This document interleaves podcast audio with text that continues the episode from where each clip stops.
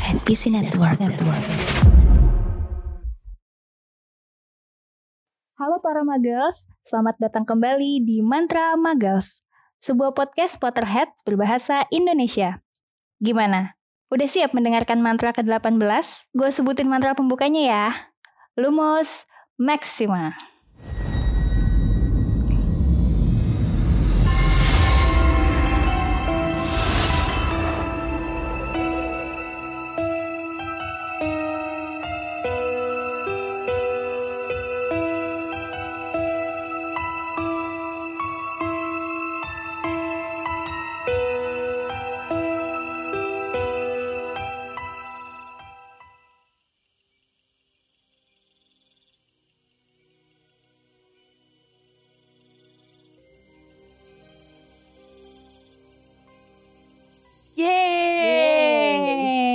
Aman. aman. Halo kakak-kakakku. Hai, Gimana hai. gimana kabarnya Hai hai. minggu ini? Baik, baik. Sehat kan? Masih pada sehat ya? Masih pada semangat buat ngepodcast bareng. Yeay. Yeay. semangat dong, semangat. Yeay. Hari ini kita mau ngobrolin apa nih? eh, di episode di mantra ke-18. hari ini kita tuh mau bahas tentang film-film yang menarik selain Voldemort sama Grindelwald. Yeay. Yes, bener banget. Selain dua penyihir hitam itu ya, karena kan kita udah tahu mereka tuh powerful abis. ya penyihir penyihir kejam, villain villain utama di Harry Potter. Nah, Iya. kalau sejak awal itu kan kita tahu ya Voldemort itu kan merupakan peran antagonis utama nih dalam film Harry Potter. Setelah dia berusaha membunuh Harry waktu bayi, terus eh, tapi ternyata dia gagal dan dia mati, akhirnya dia menghabiskan sisa waktunya dengan bersembunyi. Nah, selama Voldemort bersembunyi nih ternyata banyak juga penyihir-penyihir yang gangguin Harry gitu, penyihir-penyihir kejam, penyihir-penyihir hitam ya kan banyak gitu kan yang bisa jadi villain utama gitu. Nah, hari ini kita mau ngebahas mereka-mereka yang punya potensi peran antagonis di Harry Potter gitu. Ada siapa aja nih hari ini yang ngobrol bareng di Mantra Magals? Kenalan dulu. Deh, gue ada Nat, terus ada ada Mbak Iren. Halo Mbak Iren. Halo, halo. Terus ada juga Mbak Ea. Halo Mbak Ea. Halo. kita bertiga aja ya hari ini. Aduh. Iya. Jadi kita mau ngobrolin siapa aja nih hari ini? Mbak-mbakku. Hmm, Oke, yang level krocoknya yang level-level kecilnya yang nggak Gimana? terlalu Dari nyebelin ya. krocoknya Hmm, dulu. Oke. Ah, boleh boleh dari kerocok-kerocok. Kerocok. Ya, yang jahatnya masih Level kecil. lah, iya. Hmm, Kalau dari gue itu mungkin kita bisa mulai dari Umbridge ya. Oh, boleh, boleh banget. Soalnya kayak apa ya dia tuh dia tuh memang nyebelin tapi nggak yang kayak dia tuh nyebelinnya bukan kayak yang buat sampai ke level jahat gitu enggak kayak Nggak kejam gitu ya. enggak dia bukannya nggak kejam sih dia tuh kejam. Tapi sebenarnya alasan dia jadi menyebalkan gitu tuh ya karena dia ingin uh, menutupi jati dirinya dia Hmm. gitu demi mengangkat status sosialnya kan. Iya, se- Iya, iya. kurang lebih sih seperti itu, benar. apa ya bapaknya tuh kan cuman eh, tukang bersih bersih ibunya magel eh, saudara laki lakinya squib gitu kan. Jadi ya mungkin dia malu. Kalau kalau kalau ini kalau lo lihat cerita hidupnya Umbridge nih kayak lu tuh ngeliat ini gak sih? Kayak tipe-tipe antagonis sinetron azab Indosiar tuh. Ya kan? Kayak apa ya? Kayak lu tuh asalnya dari keluarga yang biasa aja terus lu malu gitu kan lu nutupin jati diri lu. Terus akhirnya lu naik naik naik dengan cara yang nggak jujur habis itu kena azab dah tuh Manjat, numpang manjat ya. iya kan kayak Yang suka cari muka sama atasan gitu gak sih dia tuh? akhirnya azabnya di gondol sentor tuh Spin off ya. Spin off azab. spin off azab tapi cukup ini sih tapi menurut gue cukup eh, ambisinya Umbridge sih yang menurut gue bisa membuat dia tuh berpotensi buat jadi villain karena dia tuh bener-bener kejamnya tuh kejam yang gimana ya? Nulis ngehukum Harry nulis terus tiba-tiba nanti di tangannya ada bekas luka. Itu kan kayak nggak itu bertolak belakang banget kan sama kepribadian yang dia tunjukin. Kayak dia suka warna pink terus dia suka kucing. Tapi ternyata dia Kayak sekejam itu gitu. Mm, ambisinya sih yang nakutin iya. sebenarnya Umbridge itu. Iya, dia tuh nyebelin memang tapi nggak menurut gue sih nggak nggak sampai ke tahap dia deserve buat jadi villain utama atau villain yang lebih menarik sih kalau menurut gue gitu sih. gimana ada yang lain nggak Mbak Ya dulu deh Mbak Ya dulu Yang kalau ini kok gue agak cukup menarik juga sih Fenrir Greyback. Oh, iya benar. Greyback. Iya. setuju Dia tuh nggak nggak officially Death Eater ya dia tuh. iya Tapi benar dia Mm. kejam dan dia ma- eh, jadi kayak apa ya kayak suruhannya Death Eater aja gitu selalu ngikutin jadi dia tuh ngikutin kekuatan yang kuat yang menurut dia kuat. Dia nggak segan makan mangsanya. Korbannya dia Lupin tuh korbannya dia nggak sih? Iya Lupin Remus Lupin. Lupin tuh korbannya dia juga ya Heeh. Lupin korbannya dia terus si Bill juga kan? Iya kena mukanya tuh yang werewolf yang bener-bener jahat.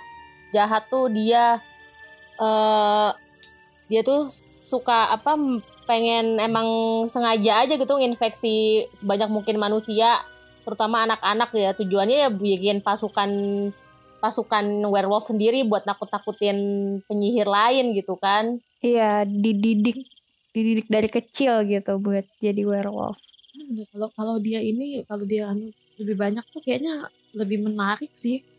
Kayak apa mungkin motivasi apa arah ceritanya akan jadi berbeda gitu kan. Soalnya kalau di dunia sihir kan werewolf itu dianggap ini kan hina gitu makhluk rendah gitu kan. Jadi motivasi dia untuk menginfeksi banyak orang dan jadi sekejam itu tuh kayaknya ya emang wajar. Gitu, karena dia merasa biar orang-orang tahu derita dia gitu kan iya bisa Iya. jadi motif ya Biasa. motivasi dia buat buat mengungguli penyihir gitu kalau ini kita werewolf juga bisa nih bisa bisa hebat gitu iya Iya. bener-bener menarik sih si Fenrir lo penyihir juga pada ini. takut kan sama werewolf gitu iya bener kalau ganas banget sih mereka kalau nyerang kan mereka bener-bener makan manusia tuh bener-bener sampai habis Iya. gitu, sampai dikulitin. Bisa dimakan. Sadis banget. Tapi tapi ntar kalau misalnya uh, Greyback yang jadi pemeran utama ntar judulnya berubah dong jadi ganteng-ganteng serigala. Serigala. Bener juga. Aduh. Ah, ngakak banget nggak naik sapu terbang lagi ya dia? Terus apa nyari darah suci. Nyari darah suci.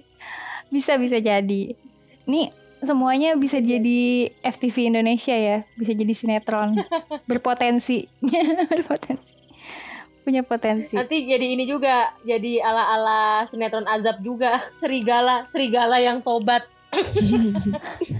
Diazab jadi Segala yang serigala. Aduh gitu aja ada tambahan Terus- lagi nggak nih Fenrir kayaknya eh, udah Heeh, nggak ada kalau gue sih udah cukup sih bahas Fenrir ini Udah ya. Hmm, kalau dari gue villain yang berpotensi selain Voldemort sama Grindelwald ya itu ada Bellatrix Lestrange. yes Ya. my favorite Wah, ini mana nih? Mana nih seliterin suaranya? eh, dia apa sih? villain Dia ye apa sih ah, ininya? Dia seliterin kan ya? iya Mm-mm, oh ya. Nah, kalau Bellatrix ini udah kelihatan ya dia tuh paling kejam di antara kayaknya dia paling kejam setelah Voldemort deh kalau di Death Eaters ini. Dan dia kan salah satu Iya, dia nggak- Death Eaters wanita ya yang kita tahu. iya Benar. Dan dia tuh bener-bener yang namanya Bellatrix tuh nggak segan untuk ngebunuh siapa pun yang menurut dia tuh menghalangi jalannya dia Iya. dan jalan si Jalannya Voldemort. Voldemort ini nih. Si, gila sih ini mobilan kayaknya dia cinta mati deh sama Voldemort ya apa aja dilakuin buat Voldemort saking cintanya sama Voldemort bener-bener ngikut bener-bener setia bahkan dia rela rela di penjara kan, rela masuk Iya. Azkaban daripada ngakuin kalau dia itu bukan Death Eaters gitu. Sebegitunya dia menjunjung statusnya sebagai Death Eaters gitu kan. Iya si Bellatrix ini. Bahkan dia sampai rela gitu membunuh keluarganya sendiri Iya. demi menunjukkan kesetiaannya itu. Itu itu keren sih tapi tapinya gimana ya? tapi keren sih. Bellatrix itu salah satu karakter yang keren banget di Harry Potter. menarik sih emang Bellatrix Tapi tuh. dia iya menarik. Bella nih sebenarnya berpotensi keren sih kalau dia itu. Gue tuh penasaran aja sih sama iya iya backstory. Kalau dia tuh bisa dikasih lebih banyak backstory gitu kayak hmm, Iya, iya bener. apakah karena Selain karena dia mentor ya. gue penasaran sih dia bisa jadi senggak waras itu tuh kayak karena apa? apa karena dia terlalu lama di Azkaban gitu keluar-keluar jadi sinting kan Kan, kan kayak adik-adiknya yang lain tuh kan pada kayak masih waras aja gitu kan Andromeda Normal, waras. heeh. Kalem-kalem. Narcissa waras. Kayak dia sendiri doang yang kayak gitu tuh. Gue penasaran kenapa dan gimana. atau emang Iya, kita kurang Iya, cerita tentang dia sih. atau emang emang karena dia tuh bener-bener apa ya ter tertarik bukan tertarik apa sih ya itu karena dia terlalu menjunjung tinggi si Voldemort dan dia tuh sangat bangga sama apa statusnya dia sebagai Death Eater tuh jadi dia ya itu kegilaannya tuh muncul dari situ gitu Jadi fanatik. Mm-mm. Mm-mm. Jadi makin jadi semakin makin. Mungkin emang dari awal dia udah punya ambisi. iya Udah punya ambisi sendiri gitu. Mm-mm, mm-mm. Terus dia ketemu sama Voldemort yang dia rasa oh bisa nih membawa eh, Voldemort tuh bisa membawa ambisi gue untuk lebih tinggi lagi gitu. Iya. Kan dia pure blood juga kan. Si Mm-mm. keluarga keluarganya tuh kan pure blood juga tuh. iya Iya dia juga dia sampai rela ninggalin keluarga, ngebunuh Sirius. Sepupu ya jatuhnya Sirius itu. masih sepupu deket lah namanya juga masih Masih sepupu masih deket banget. sama-sama black kan Udah udah nggak punya hati, udah nggak punya rasa kali ya dia udah nggak udah nggak punya belas kasihan. Terus juga dia tuh hmm, agak nyentrik gitu kan. Maksudnya gayanya tuh kayak kalau kalau dulu dulu tuh lo ingetnya kayak pergampuran anak emo sama Harajuku gitu kan saking berantakannya. ada awut-awut ada Iya, gila. bukan yang tipe emak-emak elegan gitu ya. Gayanya Tapi dia cocok juga kan sih yang sama Voldemort. iya dari stylenya dia juga yang bajunya yang modelnya kayak iya ya kayak kata Iren tadi Harajuku terus rambutnya yang awut-awutan Iya. gitu. Iya bener rambutnya itu loh. Kayak ya ampun nggak ada bedanya sama pas dia ada di Azkaban deh kayaknya. Iya. cuma lebih ini aja. Iya banget cuma lebih tertata aja. Aduh Bellatrix menarik sih dia emang.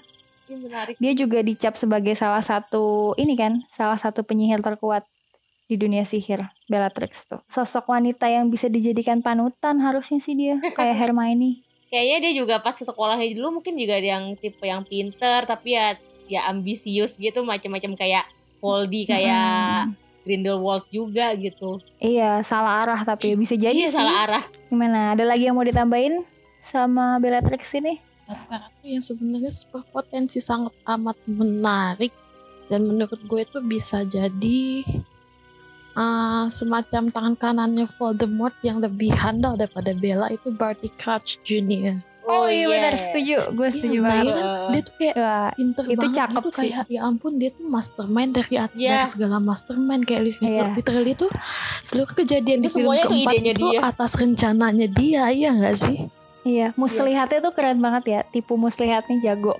Hmm, hmm, hmm, dan dia tuh menurut gue berpotensi bisa berpotensi jauh lebih berbahaya daripada Voldemort. Karena kan dia smart dia pinter banget.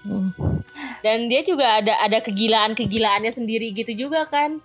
Dari dari gerak-geriknya dia caranya dia ngomong juga tuh. Pemuja Voldemort juga gitu kan dia kayak gue tuh mikir gimana dia bisa berubah jadi Profesor Moody tapi nggak ketahuan sama sekali. Hmm, iya.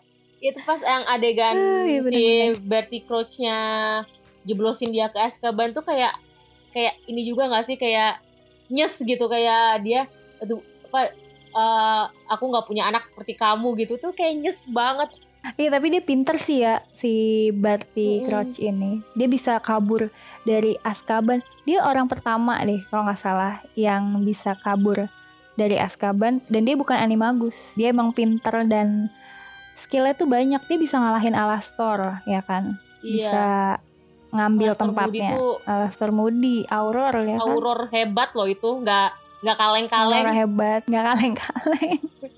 Bisa bikin ramuan buat berubah bentuk ya kan? pasti dia pintar banget. Aku sebetulnya agak sedikit kesel sih karakter ini kurang digali gitu. Padahal latar belakang dia tuh menarik sih kalau menurut gue itu aja sih. heeh. Iya. kurang soalnya kurang dieksplor juga sih. Banyak karakter-karakter yang harusnya bisa lebih bagus gitu kalau digali side story-nya ya nggak sih iya kayak kita tuh terlalu bener-bener. terfokus kepada satu orang kepada satu lingkaran gitu jadi orang-orang yang lain tuh jadi kayak nggak nggak dapat porsi gitu padahal kan harusnya bisa bagus gitu bisa lebih lebih dapat gitulah kita feelnya Halo nerds, gua Awe, engapnya NPC. Thank you banget udah dengerin Mantra Muggles. Gue yakin teman-teman juga bakal suka podcast-podcast lain dari NPC Network. Tinggal cari aja dengan keyword NPC Network, NPC, NET, WORK. Lalu dengerin juga obrolan yang gak kalah seru dari kami. Itu dulu dari gua, kita lanjut lagi dengerin podcastnya. ada nih. Siapa nih? Yang menipu kita Gimana, semua Mbak? yang apa sih bikin oh. menipu kita semua. Severus Snape. Twist cerita ini ya. Severus Snape. Wah wah ini nih. Kalian tuh pas nonton Harry Potter dari awal tuh sebel banget gak sih sama Snape oh benci benci parah. Pasti. kayak kayak gue tuh setiap ngeliat tuh kayak apa sih masalah lo anjir? Kenapa sih? Gitu. Iya Tiap ngeliat kenapa tuh selalu sih? kayak gitu kayak enggak kenapa apa? lu benci banget sama Harry benci banget sama Muggle Iya, tuh iya, sampai iya. segitunya banget gitu. Tapi tapi menurut gue sih Snape ini dia bukan yang jahat gimana ya. Dia tuh sama kayak Umbridge dia tuh Iya. tapi iya heeh. ini apa tapi dia tuh nggak sampai ke tahap yang jahat gitu. Maksudnya kayak kalau mungkin kita balik lagi baca Half Blood Prince tuh kan cerita dia yang diekspos di situ banyak itu tuh kayak kita ngerti lah alasan dia jadi nyebelin gitu kan Ya cuma kan pas awal-awal tuh kayak belum waktu belum di diungkap kenapanya tuh kayak yang ini orang ngeselin banget gak sih? Iya dia tuh kayak dia tuh kayak benci sama semua orang gak sih? Iya, Ah, sifatnya kayak tuh yang nggak enak gitu dilihat. kayak yang apa? Kayak semua orang tuh nyakitin dia, jadi dia tuh benci sama semua orang. Dan ternyata ya emang bener kayak gitu. Dia masa kecilnya dibully kan. Mm-mm. Trauma ya. Mm. Hmm. Iya terlepas dari semua itu gue tuh mengagumi kecerdasan dia sih maksudnya kayak mungkin mungkin kalau seandainya Snape itu nggak terlalu low key ya kayak mau berbagi ilmu dia dengan orang lain nggak dipendam sendiri tuh mungkin dia tuh udah jadi uh, penyihir yang paling salah satu penyihir paling hebat sepanjang masa lu bayangin dia bikin mantra mantra hitam sendiri gitu loh Sectum Sempra ya kan Iya, bener-bener. Gila sih itu. Harry tahu dari situ ya. Mm. Iya, dari Mm, bukunya iya, dia. ditemuin Harry sama revealnya dia tuh juga kayak kita tuh udah dibikin Iya. sebel sama dia dari awal tahu-tahu diceritain backstorynya dia dan alasan-alasan dia kenapa dia begitu tuh langsung kayak yang dari kesel jadi kayak yang simpatik langsung simpati gitu ke dia kan Apalagi diceritainnya pas udah di penghujung hidup dia ya. Mm-mm. Maksudnya dia udah mati gitu kan. iya Udah nggak ada lagi orangnya. Dan ternyata dia nyimpen sebegitu banyaknya. Terus dia matinya cuman ya dia cuman dia tuh ngelakuin semua hal itu ya cuman akhirnya untuk mati aja. Pada Iya. akhirnya dia cuman kayak gitu aja. sedih sih Terus ada siapa lagi nih? Ada sih. Tapi mungkin ini ini nggak keren sih kayaknya karakternya. Nggak tapi cukup, cukup. ya ini nggak keren. Ini nggak keren. Dan mungkin orang juga nggak akan kepikiran ya kalau dia bakal jadi dia punya potensi untuk jadi villain gitu. Ada salah satu geng The Marauders. Itu ada Peter Pettigrew. Kenapa dia bisa jadi dia bisa punya potensi buat jadi villain? Karena dia adalah salah satu tang dia tuh tangan kanan Voldemort yang iya paling setia ya. Iya. Kalau tadi kita ngomongin sempat ngomongin Barty Crouch juga dia juga setia kan. Nah kalau si Peter ini mungkin lebih karena takut ya setianya. iya karena Kalau takut Barty sama sama Bellatrix tadi kan karena mereka punya ambisi yang bisa dibilang sama kan sama Voldemort. Nah tapi kalau Peter ini bisa jadi karena dia takut jadinya dia mau nggak mau harus jadi pelayan yang setia lah buat masternya. Dia yang bantuin Voldemort. Selama Voldemort eh, kehilangan ini ya, kehilangan sosok kehilangan tubuhnya. manusianya gitu. Iya, kehilangan tubuhnya, kehilangan badannya itu. Dia juga banyak ngelakuin tindakan-tindakan apa ya bisa dibilang tindakannya dia tuh yang jadi sumber masalah di hidupannya Harry. Iya. Yaitu dia mem- dia membuat aksi pengkhianatan dan aksinya itu membuat James sama Lily Potter persembunyiannya diketahui sama Voldemort dan akhirnya Voldemort iya. menemukan Harry Potter udah gitu Jeng, jeng, sahabatnya jeng. sendiri difitnah sahabatnya Iya, sendiri yang benar. di penjara masuk Azkaban itu hebat sih untuk seorang tikus untuk seekor tikus padahal dia kan? tuh dia Selama bisa sekolah, menyamar gitu selama sekolah tuh kayak apa orang tuh kenalnya dia tuh kayak oh tuh si bocah kecil yang suka ngikutin gengnya James sama Sirius. Iya yang tiga-tiganya kan bersinar ya. Iya. Punya punya karakter-karakter yang kuat. Sedangkan si Peter ini kayak cuman ya ikut-ikut aja lah Ikut-ikutan. beruntung bisa bareng. Eh ternyata dia berkhianat. apa bareng sama Marauders iya. Itu gue juga pas tahu kayak ah oh ini jadi gara-gara dia. Jadi gara-gara dia ketahuan. Semua ini gara-gara kan gara-gara tikus. Iya gara-gara tikus bener-bener Dasar tikus, emang tikus makan sabun. tikus makan sabun. Aduh kok dia betah ya jadi tikus sekian lama gitu bareng sama Ron? Iya. Ya kan? Iya kalau bisa dibilang nasibnya tuh kasihan juga sih ya udah Iya. zaman sekolah kayak gitu walaupun ya walaupun masuk geng Marauders kan tapi terus ternyata pas gedenya jadi anak buah Voldemort tangannya hilang. Tapi Tangannya tapi akhirnya balik lagi sih ya tangannya. Dibikin tangan ini tangan apa tuh? Tangan yang kayak anak-anak di jalan itu yang badannya dicat silver itu. Tangan silver. Tangan tangan silver. Iya kayak gitu kan. Ya ampun sedih sih sebenarnya si Peter itu mungkin ya mungkin karena dia memang merasa dia nggak pernah bersinar selama dia bareng-bareng sama James sama Sirius sama Lupin gitu kan jadi Mm-mm. ya udah gue gabung sama yang jahat aja biar gue bisa Mm-mm. lebih hebat daripada temen-temen gue gitu Iya dengki ya iri hati iya dengki Ya, gue sih cukup sih. Em, mungkin kalau misalnya kebetulan kita lagi bahas villain nih, kalau kita bahas villain tuh kayaknya belum lengkap kalau kita belum nyebutin Lucius Malfoy, ya nggak? Hmm. oh, iya bener fix banget benar-benar Kayak dia tuh sebenarnya bisa berpotensi jadi karakter yang menarik karena dia punya pengaruh besar kan. Dia tuh bisa main lah kalau misalnya penulisan lebih bagus tuh bisa main intrik-intrik politik lah gitu. Karena kan dia istilahnya dia tuh kayak punya kuasa gitu kan di kementerian dengan ya. karisma yang dia punya kan kedudukan dia di kementerian juga bisa jadi double agent dia sebenarnya double agent yang lebih baik iya yang lebih apa ya lebih mumpuni lah Dengan dia punya punya- kekuatan di kementerian kan iya Mm. si karakter Lucius nih bisa berpotensi jadi kayak karakter paman-paman jahat. iya iya bener-bener Iya. Paman-paman yang kedoknya kayak ngebantuin tapi ternyata dia juga haus kekuasaan Iya. gitu kan. aku lebih Ah, jahat daripada mati. jahat ini gitu Kalau Dumbledore kira-kira bisa gak sih Mbak ya jadi villain? Dumbledore tuh iya sih dengan kalau dia Kemungkinan-kemungkinannya dengan aja gitu.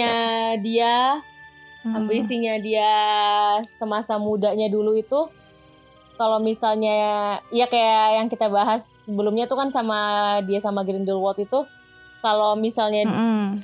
Dia masih berambisi seperti itu dan dia masih ngikutin ambisinya dia bisa sih dia jadi villain juga cuma kan ya untungnya dia nggak sampai seperti itu kan dia Kalau dilihat dari power ya, dari power kayaknya heeh, penyihir-penyihir dan yang punya power itu pasti dia punya tuh potensi.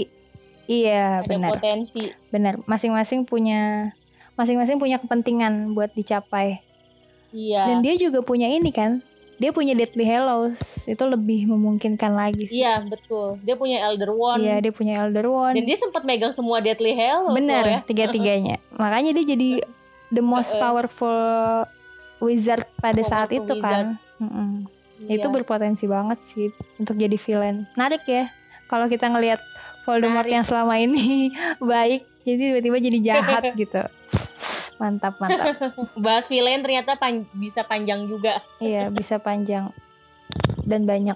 Banyak menarik juga karena sebenarnya villain tuh nggak nggak kalah menarik juga sih dari protagonis Iya. Karakter-karakternya kuat. Justru sebenarnya di mana pun itu villain tuh sebenarnya selalu yang membuat cerita itu hidup kan. Karena pasti kita dikasih tahu backstory tentang kenapa dia bisa jadi antagonis, Backstory-nya, kenapa dia bisa punya ambisi yang seperti ini, gitu kan motif-motif dia. Seru-seru. Wih, seru banget obrolan kita hari ini ya tentang villain-villain ini. Mungkin kalau teman-teman para magels yang dengerin podcast ini terus tiba-tiba kepikiran ada tokoh-tokoh lain nih yang kira-kira punya potensi bisa bisa mention kita di Twitter atau bisa DM juga. Terima kasih Mbak Ea dan Mbak Iren atas Yeay, sama-sama. Makasih Yeay. juga. Yeay, Seru banget. Oke, kalau gitu kita tutup ya episode hari ini. Thank you semuanya. Thank you para magels yang udah dengerin. Sampai ketemu lagi di mantra selanjutnya minggu depan. Kalau gitu kita tutup episode kali ini. Nox.